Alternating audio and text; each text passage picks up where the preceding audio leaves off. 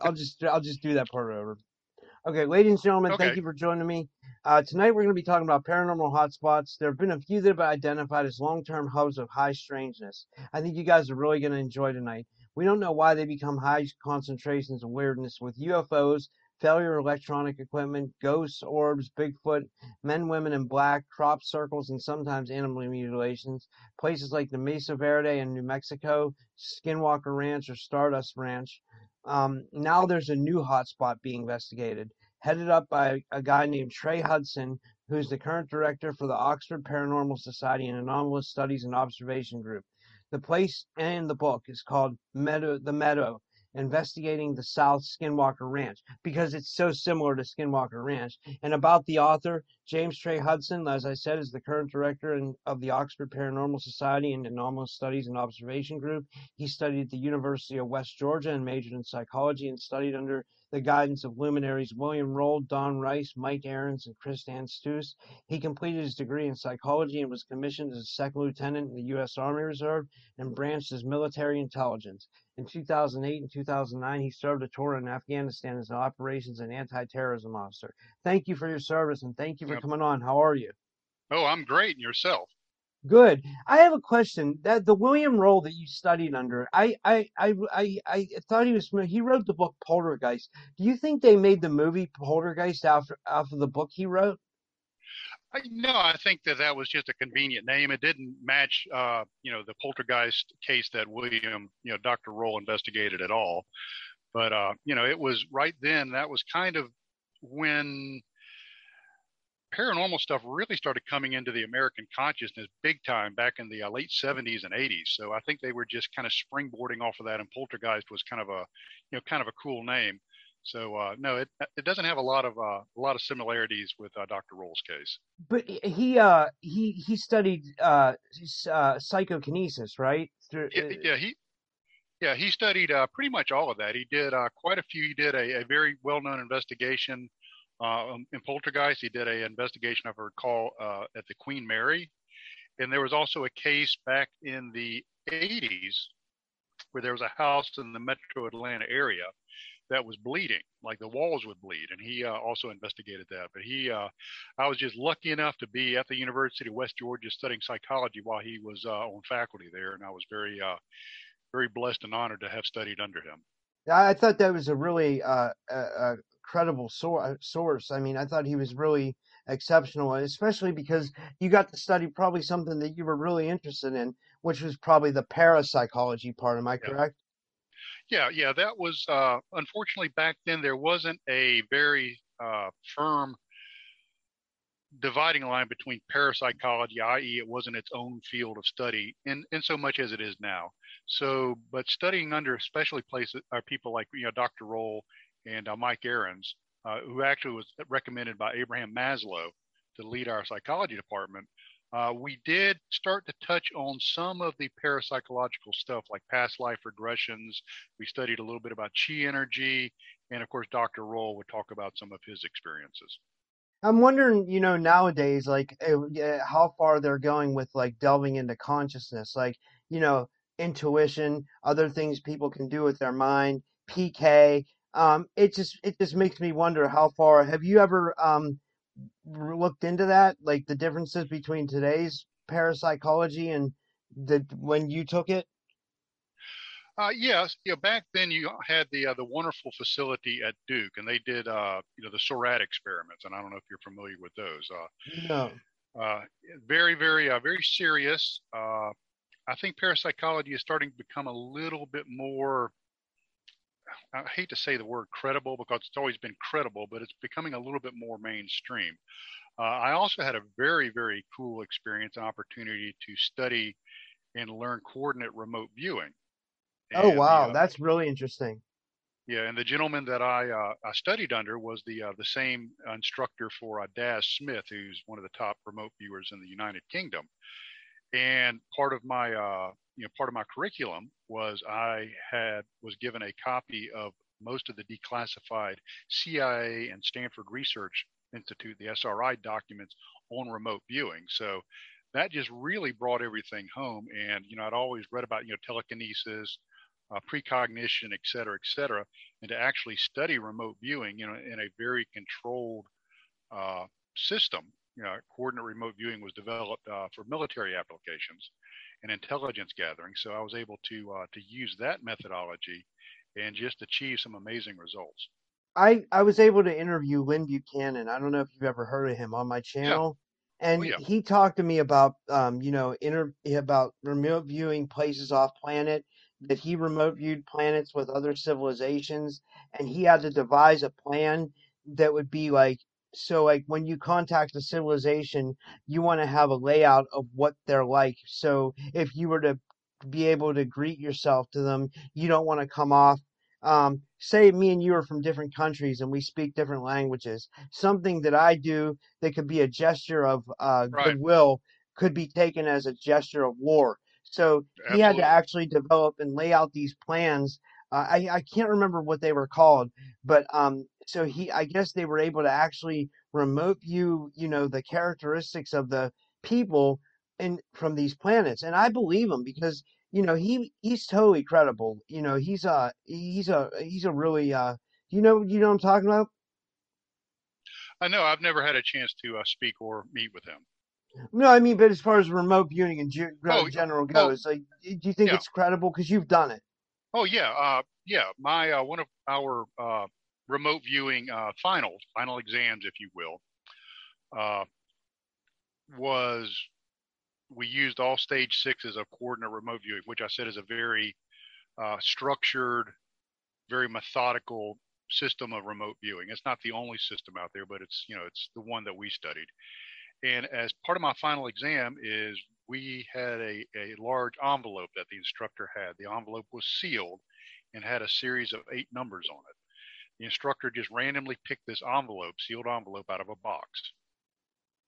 And he said, I'm going to give you these eight numbers and you remote view it. So he read off the numbers and we started working our way through the six stages of remote viewing. You know, stage one is uh, what they call ideograms, and you start working your way through it.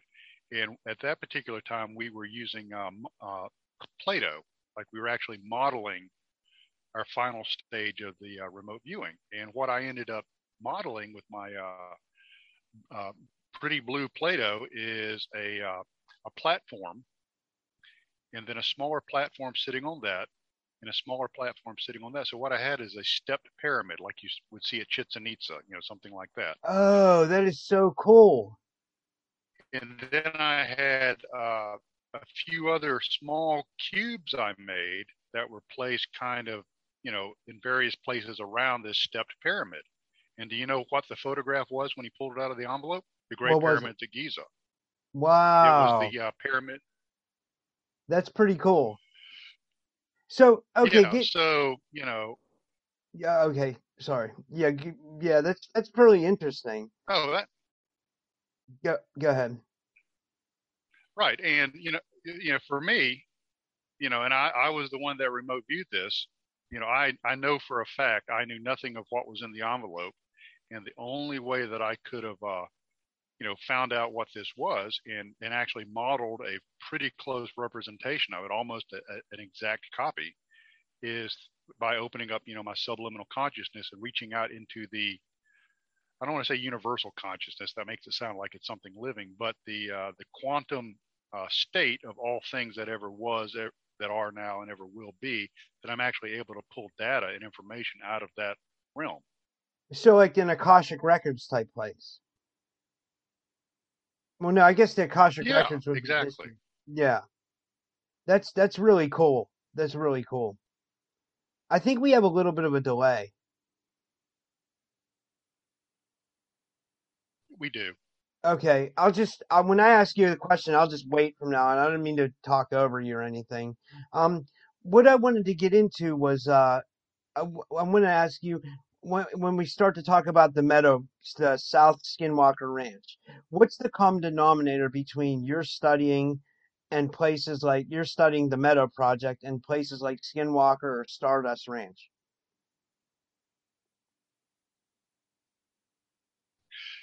Yeah, what I started seeing is when we started studying the meadow, uh, and we really started in earnest in 2016.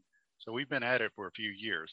And I started compiling a list of some of the anomalous phenomena that we've encountered. And we've encountered everything from, you know, orbs, uh, missing time, uh, strange uh, tracks that people wouldn't have been able to cover that are recorded on their GPS, uh, men in black, uh, disembodied voices, UFOs, uh, and I started looking at all of these things, you know, in, in total, you know, looking at a compilation of all these strange happenings.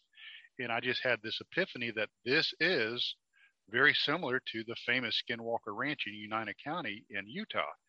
And I just started calling it the South Skinwalker Ranch because the same phenomena they have going on there in northeastern Utah is very similar to the phenomena we have going on here.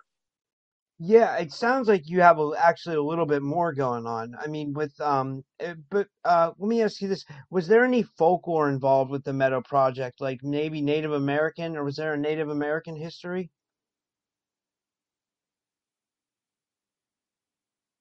Yes, absolutely. That's what led me to it. Is I am primarily, you know, kind of based on my background, a paranormal investigator. You know, kind of a ghost guy, and I had heard uh, anecdotal stories and folklore of a haunted road, you know, in this area. And, you know, mentioning a haunted road is like waving a red flag in front of a bull for me. It's like, yep, oh, don't ever go there. It's haunted. Bad things happen. Well, guess where I'm going? I'm going right there. So I, uh, you know, I went there and we set up a base of operations and uh, the place that we originally thought was where the odd stuff was going to happen actually wasn't that odd. It started happening adjacent to our base camp. And as we, we expanded our research out from base camp a little bit, bit, we found the meadow. And the more I started digging into it, this place is absolutely just rich with uh, folklore. It's rich with uh, reports like from MUFON and other organizations of UFOs, strange orbs in the woods, flashes of light, uh, excuse me, a lot of strange happenings and stuff like that. So yes, the folklore of this area goes back, you know, many many years. Um, and I think it's important we establish credibility when what that you do when you describe your group, and you do that. Um, can you talk about who your group was comprised of and what professions they had and all that? Absolutely. Uh, you know, a little bit about my background. Uh, I was a former Army intelligence officer. I was uh, injured pretty early in my career. I've worked for the U.S. government as a security specialist uh, in WMD security, uh, counterintelligence, intelligence, uh, protection of classified material, physical security, and a whole bunch of other stuff. So I've been doing. I did that work for about 31 years. So that's a little bit about my background. My team is made up of people with with very uh, impressive backgrounds. Uh, likewise, uh, we come from special operations, U.S. military special operations. We have other military veterans that served in other areas. We have quite a few paramedics on our team. We have an ER nurse, uh, engineer. We have a physicist. We have two graduates of the Georgia Institute of Technology.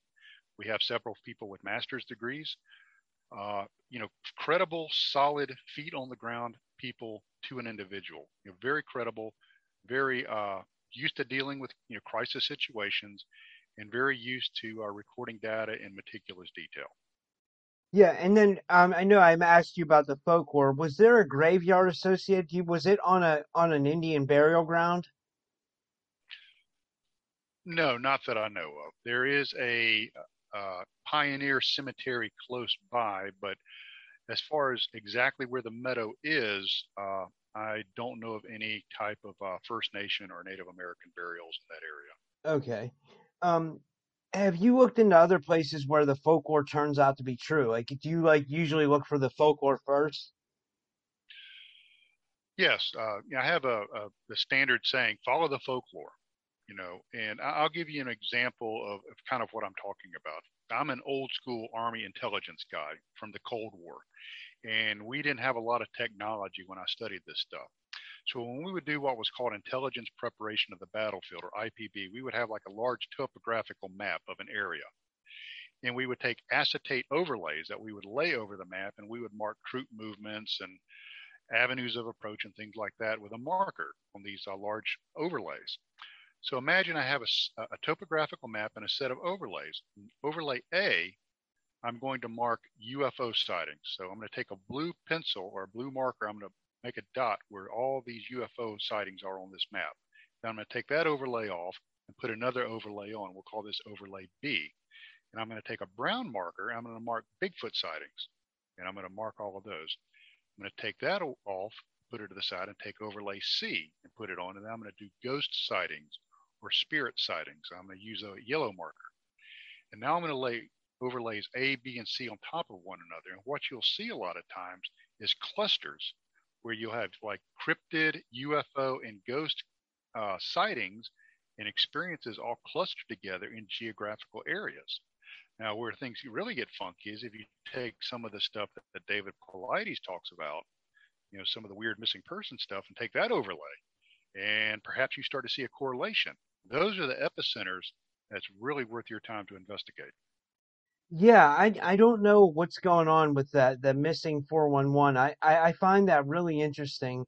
It makes me think that they're they're being plucked out of thin air. Do you, do you ever think that could be possible sometimes, or or disappearing into a different dimension?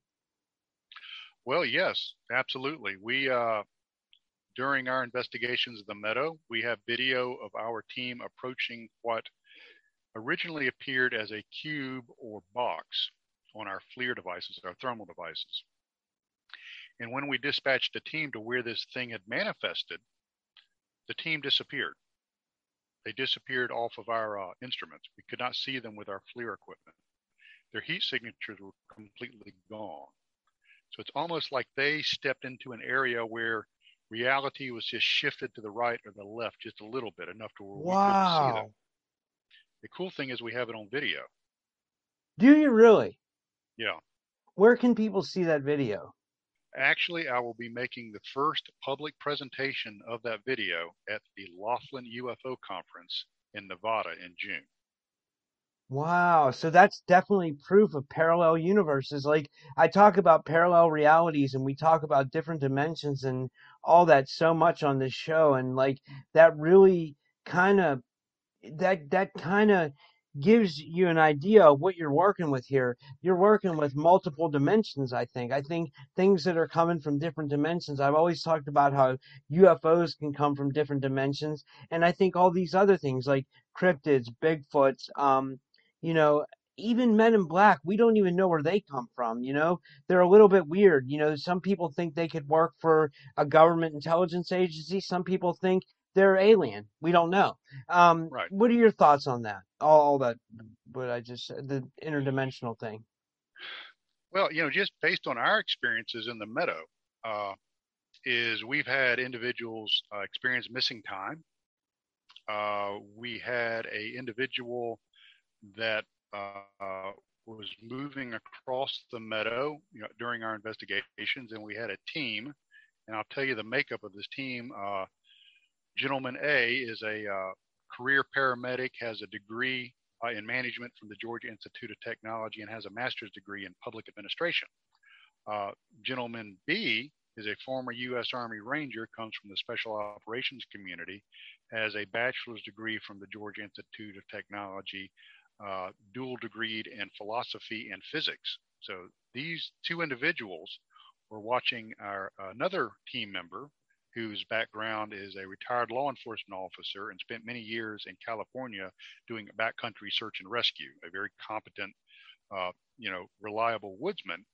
They are watching him move across the meadow on their FLIR equipment, their thermal scope, and they see his thermal signature, man shaped thermal signature, turn into an orb of energy and then move at a, a pretty significant distance across the field and then turn back into a man shaped heat signature. The speed at which this orb moved, we calculated at about 25 miles an hour. The fastest human being on Earth could not move across this terrain in 25 miles an hour. It would be impossible. So something shifted there. It was a shift either in the dimensions or the perception of the observers, or it was a shift in the uh, dimensions or perception of the subject. But something shifted uh, there in the meadow, and that was just one experience. Um, I, I, I wanted to um, I that's when I remember what I emailed you about because I had um and and you could talk to uh, his. He's a doctor. His name's Doctor Michael Lynch. He's uh he's really credible.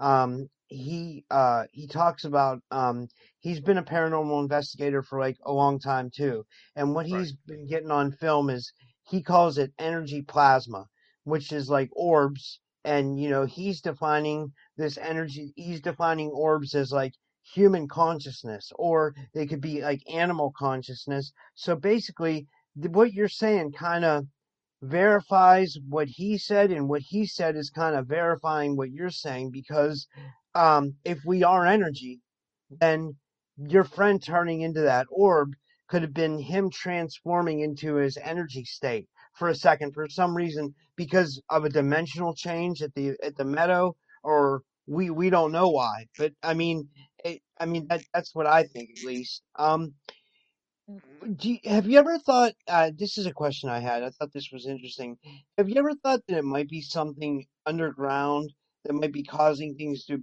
to be weird above ground? Like there are all kinds of theories like underneath skinwalker ranch i heard there's everything from I, I, don't know have you heard that as well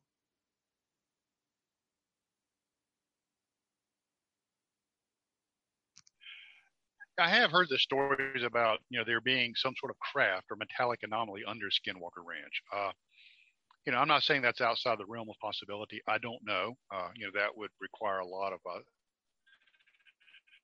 you know seismic investigations and drilling and boring and all of that.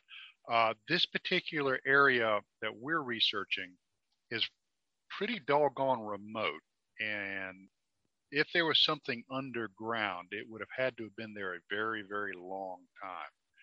So, you know, who knows? Now, we uh, when we go out, we we try to look for certain phenomenology that either a is a precursor to the phenomena, uh, b happens during the phenomena, or c happens after the phenomena.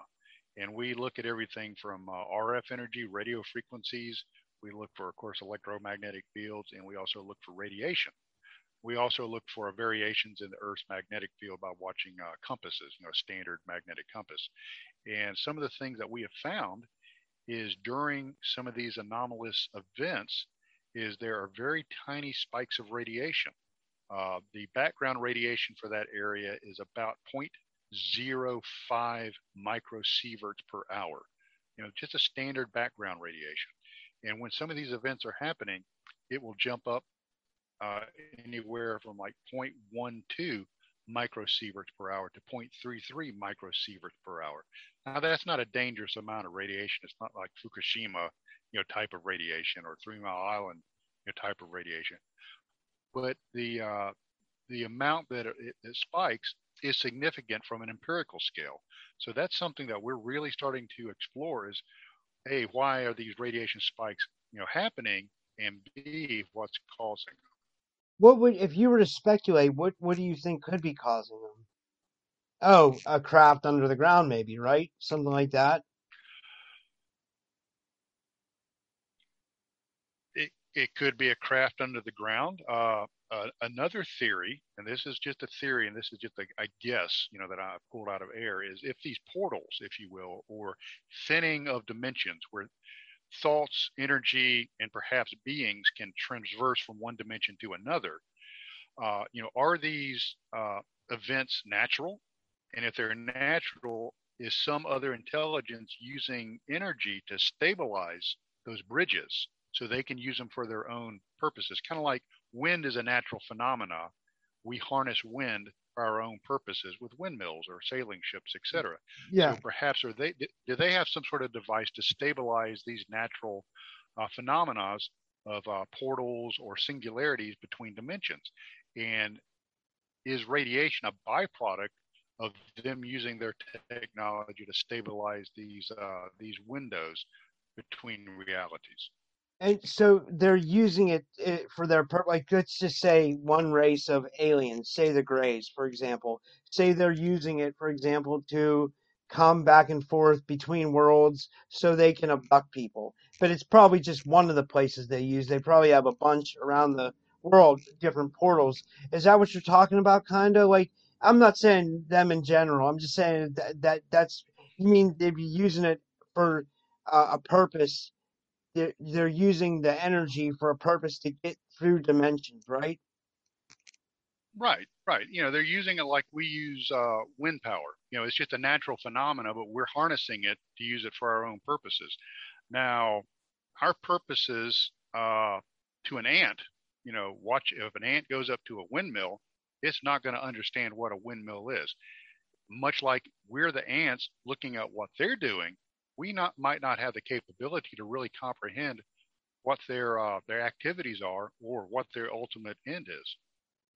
Yeah, it's it's it's it's it's I, I've I've speculated so many times about the different kinds of beings and and different kinds of aliens and what their agenda is. I mean, because I've had all different kinds of abductees on on my show and contactees, and I I know that they're out there. It's just uh we we don't know what their agenda is, if they're working with the government, if they made treaties. I mean, it there's you hear so much different stuff. It's hard to know like what's like really uh s- what's really you know completely true and what's what's not but um can you talk me through um uh, like I said, I listen to other podcasts when I to prepare you to prepare for this, and can you take me through the events in 2015 and 2016 that led, that led you to pinpoint the Meadow as a paranormal hotspot? Yeah, like I said, we uh, we were actually researching uh, this area because of its paranormal folklore, and along with that paranormal folklore, it had a uh, quite a bit of uh, Bigfoot sightings. You know, it's, it's a pretty active Bigfoot area.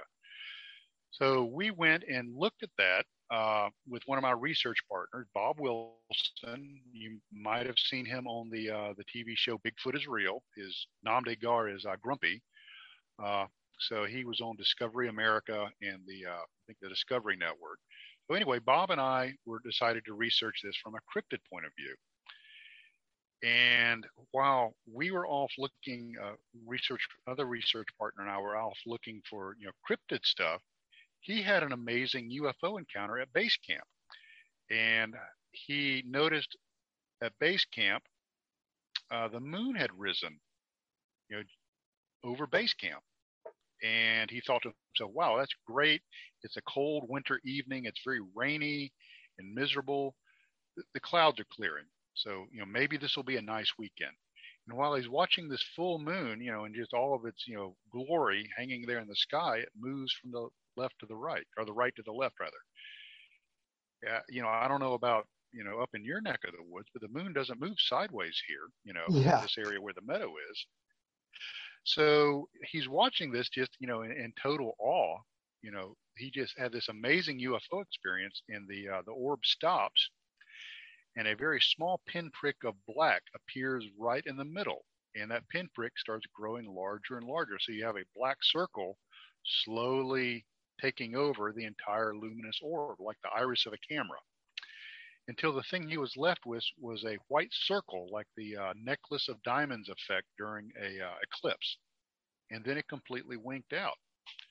So we thought to ourselves, you know, this is certainly worth following up, uh, you know, investigating.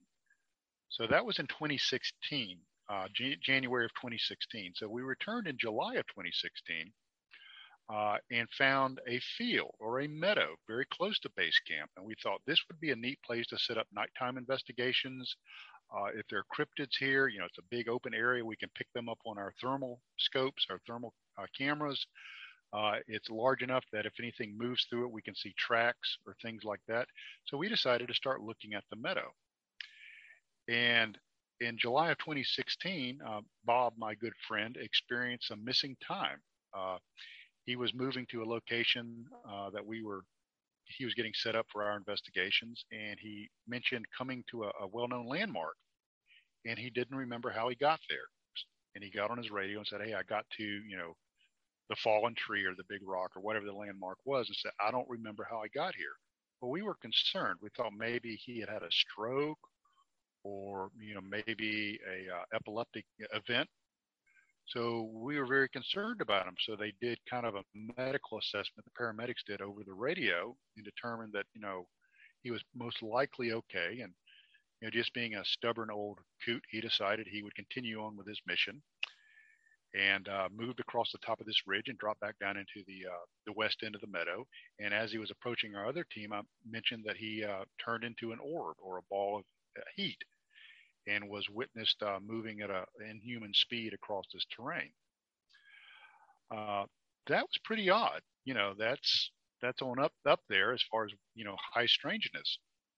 But it gets even weirder. The the next morning, as we were uh, let me back up. That night, our base camp operator, and we established base camp with net radio net control and stuff like that, he noticed strange green lights up on top of the ridge, and he actually thought that they were our headlamps as we were returning to camp. So we have a missing time turning into a, a, a heat orb and these strange uh, lights in the forest. The next day, uh, Bob was showing us his GPS uh, device, and he has a very good habit of always recording his track as he moves through the forest, so he can download it and it can tell you exactly where he's been. That morning, the track he showed us had several lines of two to three kilometers that were straight. You can't move in a straight line over this terrain on foot, nor can you by vehicle. The only way that he could have moved in a straight line over several kilometers is if he was up in the air. Wow. So what ha- so, what happened during that missing time? We had several witnesses, myself included, that witnessed this strange, uh, anomalous track on his GPS. Like happens so often in these places, when he went to download it, when he got home, the tracks were gone. The, the record of his uh, travels was completely erased. Wow. That that that's it, that's amazing and then it kept going from there. Uh, you had more oh. things happen. Oh yeah, absolutely. We went back. Uh, of course, you know this this was like a you know worm on a hook, and we we bit it, and the hook was set. You know, we were absolutely you know enamored with this area. So we returned back in uh, February of 2017. And we decided to change our protocols a little bit. We weren't going to send anybody out by themselves unless they experience missing time and get turned into an orb of light. So we always had two people, you know, at a minimum per team. And we decided we were going to have a team move across a, a top of a ridge, which was to the south of the meadow. And uh, at this time, we were calling it the meadow. And we were going to set up three teams in the meadow with uh, thermal uh, thermal devices that could record any kind of uh, heat anomalies out there. And this is in February, so it's very cold, no vegetation, kind of uh, kind of barren uh, and we had the place all to ourselves. While we were doing that, while we were moving across the top of the ridge, uh, our team member picked up three man-size figures on his FLIR, you know, white hot figures down in the meadow. And these figures were not in an area with any known team. Like I said, we all have radio communications with each other. We kind of run it like a military operation. We know where everybody's at. Nobody moves without permission. And it was not our team members. And we have video. I just discovered this video this weekend. I'd forgot that I had it of this heat signature actually splitting into two heat signatures. So it's like one one entity splitting into two. And if you look on the cover of the book, that's kind of what's represented by the two, you know, luminescent figures on the cover of the book. Wow. So uh, that certainly kind of had our interest piqued. You know, we're like, wow, you know, we so something's going on here. We have these strange entities moving around the meadow. We were able to capture them on film. What else could happen? So as we dropped down into the west end of the meadow, when we started moving east, the uh, team that was in the middle of the meadow called us and said, hey, you need to come over here. We have these strange boxes or cubes forming. And so we quickly made our way over to that team, and they said what was happening is they saw what appeared to be a box, and you know, three sides, about 10 meters by six meters by six meters, so a very large structure. And then it dissipated and uh, we decided we were going to vector one of our teams to where this box or cube or portal or whatever it was, you know, had been. So we vectored a team over there, and we're watching them through FLIR, and we're recording this. And as our team gets to where the cube was, they disappear completely off of the FLIR. Now, if you've ever watched a, uh, you know video footage from a military operation or a police show or something where they're using thermals, you can't hide from them, especially in the wintertime. Yeah. So we have it on video of this team disappearing. We were also able to go back last year and, and do a recreation during the day during the same time of year. And on that video, it's very plain and very obvious that there is not enough vegetation, you know, alive to mask a team, you know, from this sophisticated equipment. And when the team approached it and went into it, they described it like this. They said that when they went in there, they moved straight into the area. They didn't encounter any encumbrances. They didn't hit any briars, any brambles, anything like that. They just went straight to the area, and that was extremely black, very dark and dense. Uh, had a little bit of a, a kind of a strange feeling. And when they came back out, the same way they went in, on the way out, they started encountering branches and vines and briars and brambles and all of that that weren't there when they went in. So it's almost like the reality of that spot was just a little bit different when they went in and a return to its natural state when they came out. And wow. once again, we have all we have all this on film, which is really kind That's of That's amazing. That this is mind blowing. This is this is amazing. Um, wasn't there a point where you uh, or one of your team saw some kind of humanoid figure too? Uh, yeah, that was actually uh, I missed that. That was in July of 2016 when uh, we had the strange GPS tracks and all of that. About two o'clock uh, during the morning, Sunday morning, uh, one of our team members, you know, as a guy, got up to go take care of some nighttime business like guys have to do sometimes. So he got out of his tent and wandered away from camp, and he's taking care of whatever he's taking care of, and he notices a uh, a white humanoid type figure kind of peering around a tree, watching our camp. So uh, the folklore has a white Sasquatch type figure in this area. So this matches up perfectly with folklore. This guy's background is he is a multi-year paramedic, uh, has been uh, spent several years as a flight medic, flying all over the world, medevacing people out of some of the really nasty hotspots, you know, on the planet. So he's a very solid, credible used to dealing with, you know, high stress kind of individual. So he saw this creature or this entity watching us. So he went to go get another team member who had a very high end uh, FLIR camera, wake her up. And by the time she could gather her wits and get her equipment, the creature was gone. Now, the next morning, you know, he told us about this. And many members of our team have been trained in uh, man tracking, tracking human beings through the forest. And so we went and we looked at the area where this thing was, and we were looking for disturbed earth, crushed vegetation, any uh, disturbance of the bark of the tree, and we could find nothing.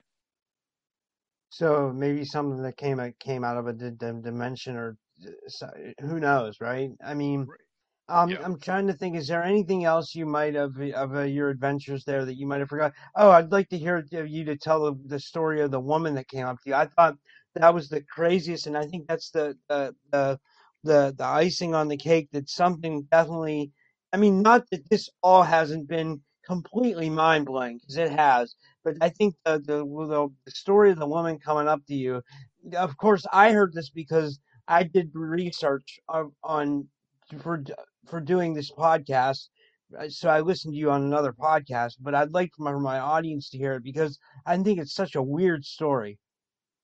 Oh, it's it's it's absolutely crazy. So you know, we had dispatched the team to where the portal or box was, and they came back, and we were discussing among ourselves. You know, do we need to continue to investigate? You know, or do we need to go back and do an after action review or a debrief? You know, while it's all fresh in our minds, and we were discussing this amongst ourselves, and I made the decision, you know, as a team leader, that we were going to go back. We were going to do a video debrief while this is all fresh on our minds. And uh, as I get ready to go back, my uh, uh, base camp operator and net control, radio net control officer, uh, Glenn, comes on the radio and says, "Hey, there's there's somebody here that wants to talk to you." And I'm thinking, okay, yeah, I'll go and I'll talk to you when I get back. And he's like, "No, it's not me. It's somebody else. There's somebody else here." So I'm like, "Well, okay, you know, we've got a lot going on, but I'll, you know, I'll and deal is with this the middle of the night? Yeah, it was about 10:30 at night. Oh my God! In the wintertime in the middle of the forest. What? Wow. And go, go ahead. You can finish. Sorry. That's fine.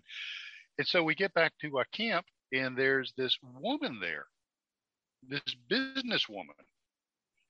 And like I said, this is the winter time. This is in February. It's very cold, uh, very dark, very remote. You know, about 10:30 at night, and she's wearing loafers, slacks, a blouse, and a blazer. So this businesswoman just shows up out of nowhere. You know, she drives up in her little car and just starts really harassing us. And she wants us to drop what we're doing and follow her to a very, very remote area in this nature preserve and go down this deserted road to this structure or house or barn where she says there's a family of these creatures called monkey bears that live. And we need to stop what we're doing and follow her right away. And of course, any rational, sane person is not going to follow a mysterious businesswoman down a deserted road in the middle of the night. Yeah, really. So, needless to say, we didn't do that. So she just continues, you know, uh, kind of injecting herself into our operation to where we, you know, we weren't able to do our debrief, and that was, you know, we felt like that was very important that we record our experiences. And uh, for anybody that's interested, I have a transcript of that debrief is in the book, you know, verbatim.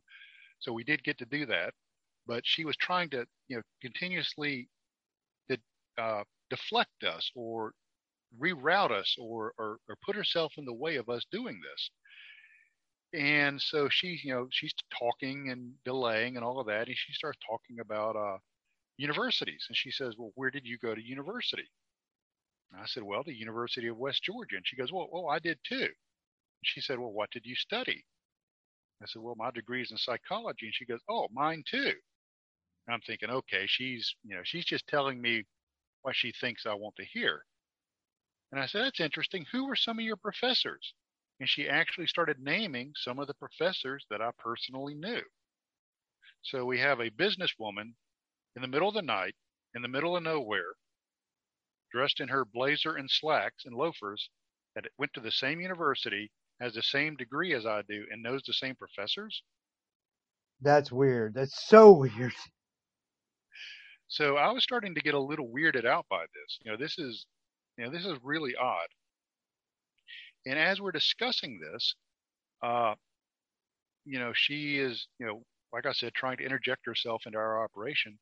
She excuses herself and she walks away from our uh, base camp, probably about 30 yards. And she's right on the edge of our lantern light, you know, there at base camp. And she stops and she squats down and urinates in front of us. Oh my God. So, you know, and this woman was acting almost like she was intoxicated or high or something. And we were finally able to get her to leave, you know, just leave us alone. And it weirded me out so much that my friend that I mentioned that was a former U.S. Army Ranger, you know, served uh, with the Ranger Regiment. I said, Tim, do you have your sidearm with you? You know, your your pistol? And he said, Yes, I do. Why? I said, Well, I've got mine too. I said, I don't like this. This really you know, I have a bad feeling about this. You and I are going to go out about 50 yards outside of camp, and we're just going to do a big circle. We're going to do a patrol real quick to make sure she didn't leave anybody behind because this is just so unnerving. I didn't know what it was all about.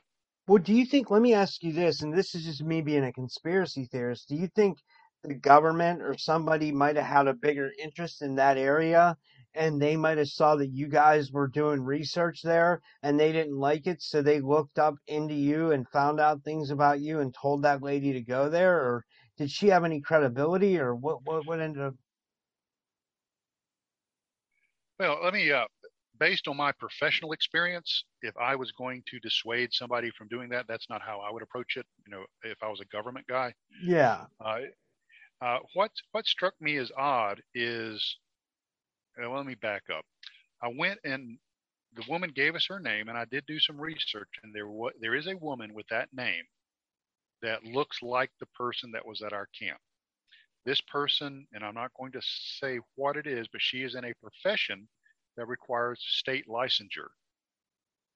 So I have two options. Option number one is I encountered a professional uh, licensed woman in the middle of the forest in her business attire in the winter at night, having the very worst moment of her entire life, or B, it was somebody mimicking or something mimicking an actual person.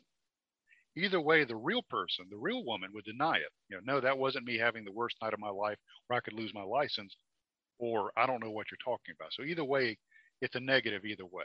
That, so that's, doing, what's weird is what kind of entity do you think would do that that's weird because you can start to think about that and that that can get really interesting that like uh like because that that has comparisons to skinwalker ranch almost like when they right. say the skinwalkers like play tricks on ah. people or, or they they do stuff i know i'm not really familiar with that lore you might know a little bit more than me but you know uh they have like um uh what do they call those things that um oh, it's on the tip of my tongue now. Uh, Doppelgangers. Yes, yes, yes. They come and talk to people and stuff like that. Um, what What are your thoughts on right. that? Well, you know, like I said, those are the two options. Either it was a professional woman woman having the very worst night of her life and urinating in front of a bunch of total strangers, or it was something something mimicking her.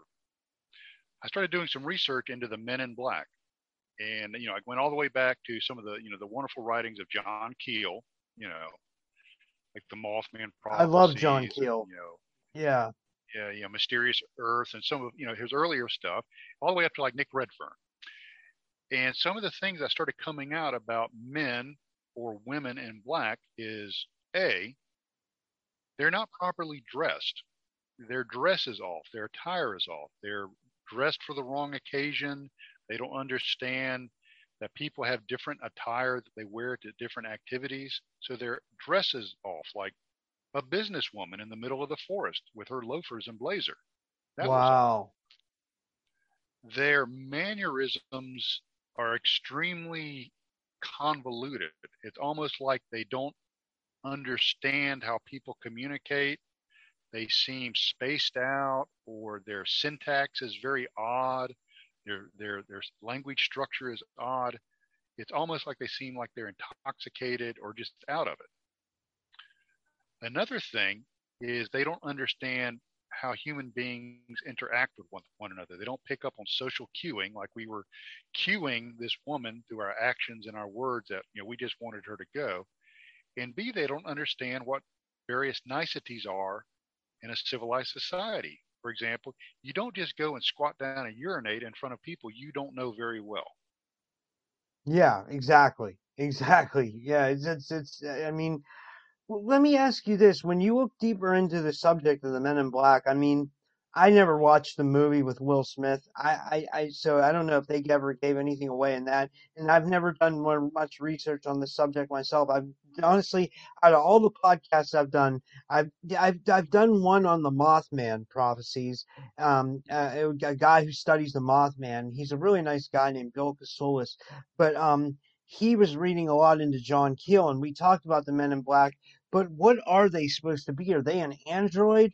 Are they a uh, someone from a different planet, or are they human, or or uh, what are your thoughts on what they might be? You know, nobody really knows. Uh, there's a lot of uh, writings and discussion about Indrid Cold. oh, yeah, we yeah, I went over that. I remember talking about Indrid Cold. Yeah, yeah. If you get into that.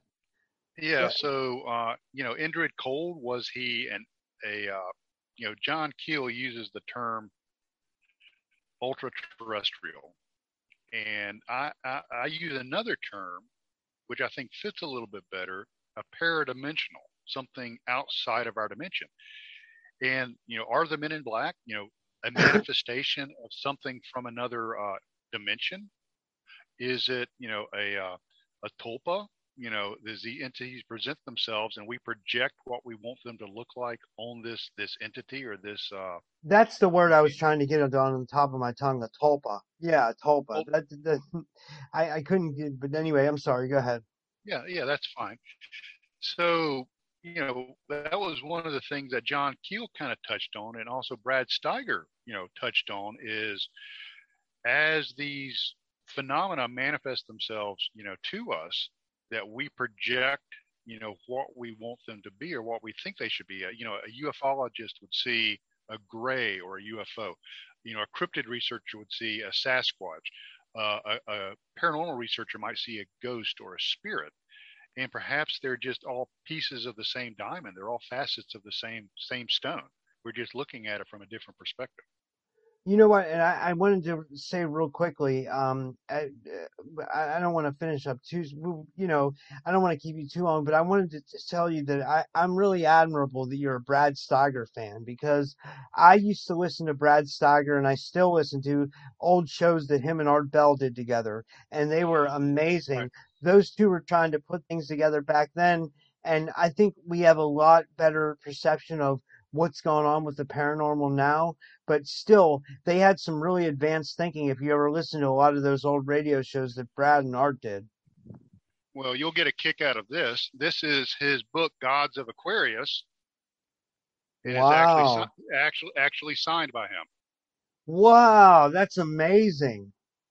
So that's strange. You should, you know, be kind of uh, digging uh, Brad Steiger, that's kind of what got me into this. My dad uh, was a contractor. He built construction projects all over the uh, the nation in, in 1970s.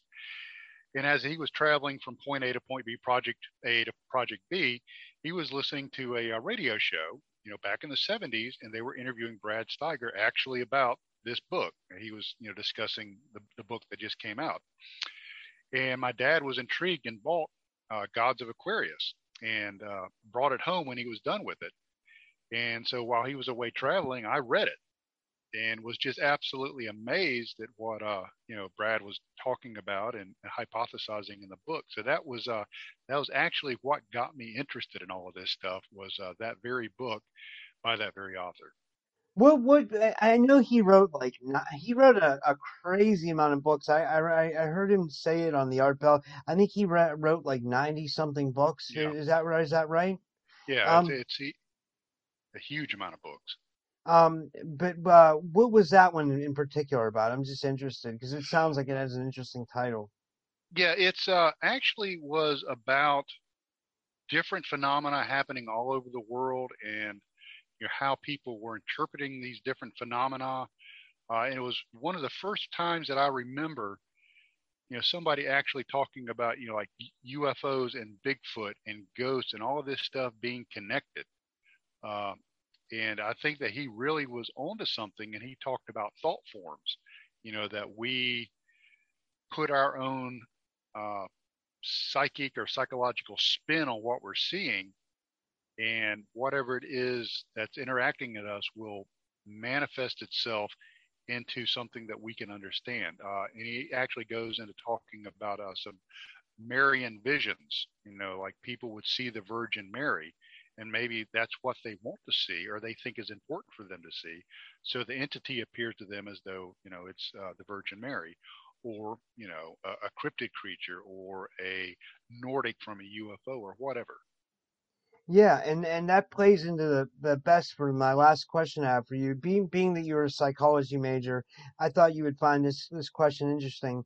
Um, a lot of times on my channel, I've delved into how much consciousness plays a role in ET contact experiences, UFO sightings, and paranormal sightings. So I want to ask you, what are your thoughts on consciousness and paranormal UFO sightings? It seems like they all happen they happen together. People who seem to have a paranormal sighting will also have a UFO sighting or a person who is a UFO contactee seems to have poltergeist experiences. You know, they it all that high strangeness happens to go hand in hand. So, what role do you feel like an individual's consciousness plays in this? Because there's people like me, I've never had an experience. Oh, I think it's huge. Uh, you know, we talked a little bit about remote viewing. You know that uh, the thing inside of your skull, the squishy gray thing that people call the brain. Consider this what if the brain isn't that squishy grain thing inside of your, your, your skull? What if that is a three dimensional representation of a four or multidimensional organ? You know, what if that is just the shadow of the brain into the third dimension? So take that one step further. If our brain is a multidimensional organ, then human beings are multidimensional creatures. There's a famous uh, a famous story uh, told by Plato, the, the great philosopher, and it's called Plato's Cave. And imagine a prisoner chained up to a stone in a cave. The opening of the cave is to his back, and there's the wall of the cave in front of him. And in front of the cave, there's a road. And as people cross the front of the cave, moving across this road, their shadows are cast on the wall in front of the prisoner. Now he can't move his head. He doesn't know what his body looks like. All he can do is see these shadows on the wall of the cave. He thinks those shadows are what people are. They're two dimensional creatures. And he doesn't even know that he's three dimensional because he can't see himself. So as soon as he's unlocked from his shackles and he steps away and he looks at his arms and his hands, and he's like, I'm not a shadow. I'm not two dimensional. And then he steps outside of the cave and this multidimensional world is now before him. His perception has changed. His uh, shackles have been released. So maybe we're shackled, and there are certain people that are starting to maybe work their one arm loose, and they can now see these shadows, these two dimensional shadows, for what they truly are. And they're the ones that are having the UFO experiences, the ghost experiences, the cryptid experiences. They're having the uh, tr- uh, incidences of transcendence, you know, they're having the uh, religious experience, that they are truly starting to see the multidimensional nature of what it is to be human. Yeah, and, and I wouldn't be able. I wouldn't. Be, I I talk a lot about the afterlife on my show, and I I I know you you probably got to go because you got a tornado. But I want to get you just a one question because sure. again, you're a psychology major and you have really good theories on everything. What are your thoughts on the afterlife and reincarnation? Then we'll get out of here after that. Like, uh, that, that's a good question. Uh, I have a, a, religious viewpoint, you know, like a lot of people do, and I'm, you know, I don't wear that on my shoulder, uh, or wear that on my sleeve rather. But you know, my personal view is, like I said, human beings are multidimensional creatures, mm-hmm. and when when we die, or when we pass on, or whatever you know term you want to use, is we move out of this three-dimensional existence into a multidimensional existence that we've always really been in, but now we're not encumbered by the chains. Okay, much like the prisoner in Plato's cave, you know, this three dimensional body has chained us to these three dimensions. Once those chains are released, and people, a lot of people consider death a release, that we're actually able to step foot out of the cave and see the universe and the world for has, how it actually is. And that's what I think happens when we die is we're actually released from our shackles of this three dimensional earthly existence and we can see the world and the universe for what it actually is. Now, reincarnation, we talked about remote viewing. There is a, a, a quantum existence where everything that was, is, or will be exist right now in some sort of form. So, is reincarnation merely a manifestation of that? I'll be honest with you, I don't have the answers, but that might be a good place to start looking. Yeah, I mean, it, it, you're you're you're right, definitely. I, and a lot of times, I I I, I don't want to go too much longer. I'll just tell you this. So I I talked to a lady about this in one of my because I get into the afterlife and death and um, reincarnation and parallel universes a lot on my show. And I talked to a lady. I I asked her because she did past life regressions and stuff like that, mm-hmm. and she does ET abductee uh, hypnotic regression therapy. And I asked her. I said you know, sometimes I'm having these dreams and it seems like I'm living an, an exact life or I've, I've lived this life over again and, and, or it's like a similar, it's like a parallel reality. And she agreed that it could be happening, that we could be living, that we're not only multidimensional, but yeah, we're, that our parts of our consciousness could be split off in other realities. And, sure. and, and thinking about that is so trippy, but it, it's so interesting. Um, yes. Yeah, it's kind of like you're uh, living the movie Donnie Darko. Yeah, I remember that. Yeah, that's awesome. Well, thank you so much for doing this. I, I hope your your weather goes all right. I know you're going through a tornado. I'm glad you were able to make it through. I got the whole recording, so um, I thought this was an excellent episode. I thought we got. I think. Um, do you want to tell everybody where they can find the book and find you and everything? Yeah, sure. The, the book is called The Meadow Project Exploration into the South Skinwalker Ranch by Trey Hudson. Obviously, that's me.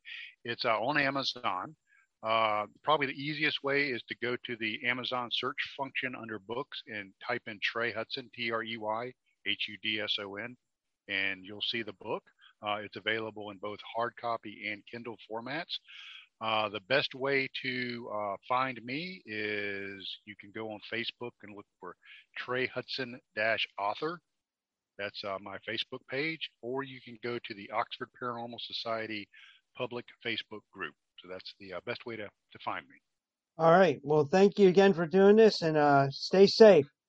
Okay. Thank you. Thank you for having me. And you have a wonderful evening. Nice meeting you. Thank you. Bye. Okay.